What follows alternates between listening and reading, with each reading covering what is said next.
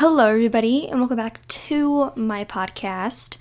I'm your host, Kayden, and it's been a very long time. I think the first, the last time I posted was in maybe the beginning of March. I don't remember. I remember that I posted about When Calls the Heart, and I've been meaning to post. I've just been very busy, and I know that's my excuse every time. But I I apologize. I apologize for the last time. The last time, and I said that um, I um, I'm trying to hold myself accountable, but I am not holding any promises. I'm not making any promises, even though I want to post and I want to record. But today I'm making an exception because I am very busy. Um, to say and to talk about something very near and dear to my heart. Um, I just, I just, I don't want to, I just, I don't want to think about it. I feel like it's very sad and it's so sad that it has, it's it might happen. Um, but I am a junior. I'm a junior in high school. Well, obviously. Um, and I am in forensic science class. And so we study certain things. And one of the things that we were doing, one of the lessons um, or activities that we were told to do. We were given a packet and we were told to look up the Innocence Project. And if you do not know what the Innocence Project is, it is a non org it's a non-profit organization that fights to free the innocent, basically. So it fights to free wrongfully convicted people. Um, and there is this one woman from Texas. She she could possibly be, I believe, the first Latina to be executed in Texas. I believe that is true. Um, I that's it's possible. I could be wrong.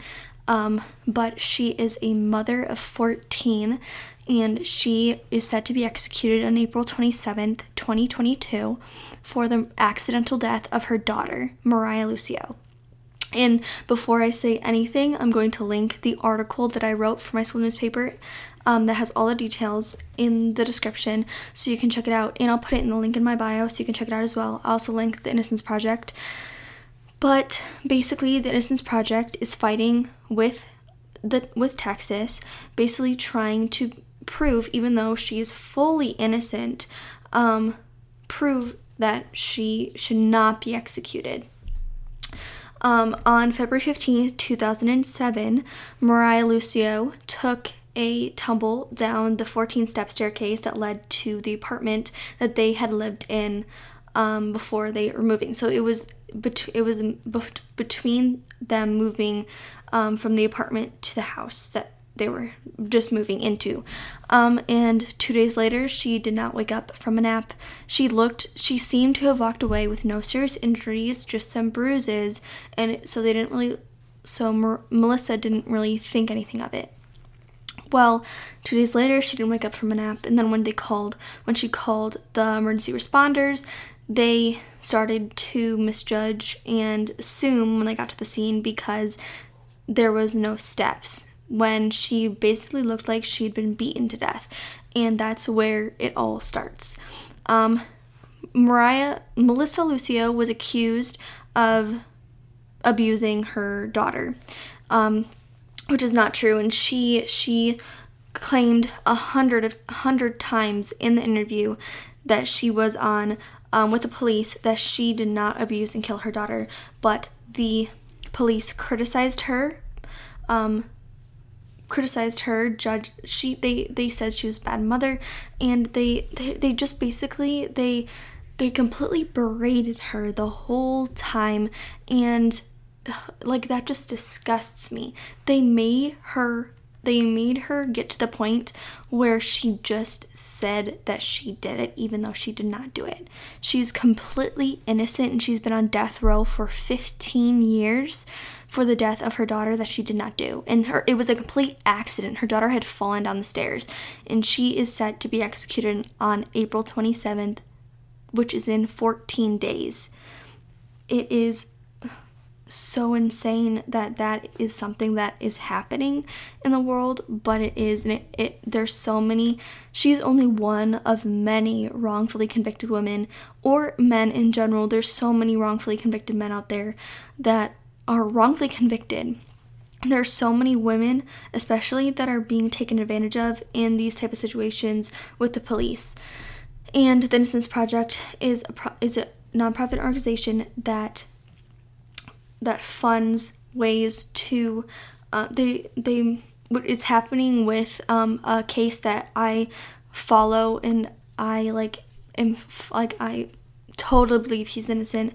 The the Maryland I think it's the Maryland Innocence Project. Maybe it's New Baltimore. The, anyway, the Maryland Innocence Project is fighting for Adnan Syed. He has been in jail for 20 something years, 22 years, and he is completely innocent in my eyes. There's no evidence linking him to his case, just like there's no physical evidence relating, connecting Melissa to Mariah's death.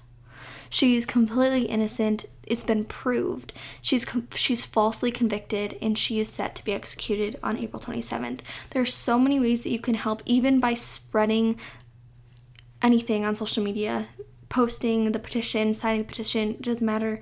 Just spreading the word will help a bunch. Again, there's 14 days until April 27th, and she is set to be executed, and she is innocent. She's an innocent mother. The mo- she and her 14 children are pleading with the Texas governor to stop the conviction. Also, I did not mention, but her children even said in thousands of um, um, child protective service interviews that she was never violent to them. Yes, she may have gotten frustrated, but she never hurt them. She never put laid a hand on them. She was never abusive, and it sadly flipped in this case because she did not lay a hand on her two year old daughter. And she is in jail on death row and to be executed on April 27th. It's just disgusting and it's wrong. So, if you are as moved with that story as I am, please check out theinnocenceproject.com slash Melissa Lucio. Check out the petition, check out anything. Look look up her name. You'll see a bunch of stories right now. Everything like it's it's huge. I know this is not my usual um, podcast episode, and it's not something that I'm usually doing, but it's something that I'm very proud of. I my the article that I wrote, I'm very proud of it. I, it's one of the best I've ever written, in my opinion. So please read it. Please, um, if you don't have to support it, you don't like you don't have to follow it. You don't have to do anything. I just ask that you under you listen and you read it because this story it's very real, very um very sad and it's only 14 days away. So I I apologize that this is the way I'm coming back to my podcasting world. Um, but I really hope to be back um, to podcasting very soon. I really thank you all for listening. I hope you all understand and and I guess enjoyed t- today's little episode. And I hope to see you all soon for um, another review. Again, thank you, and I'll see y'all later. Bye, everybody.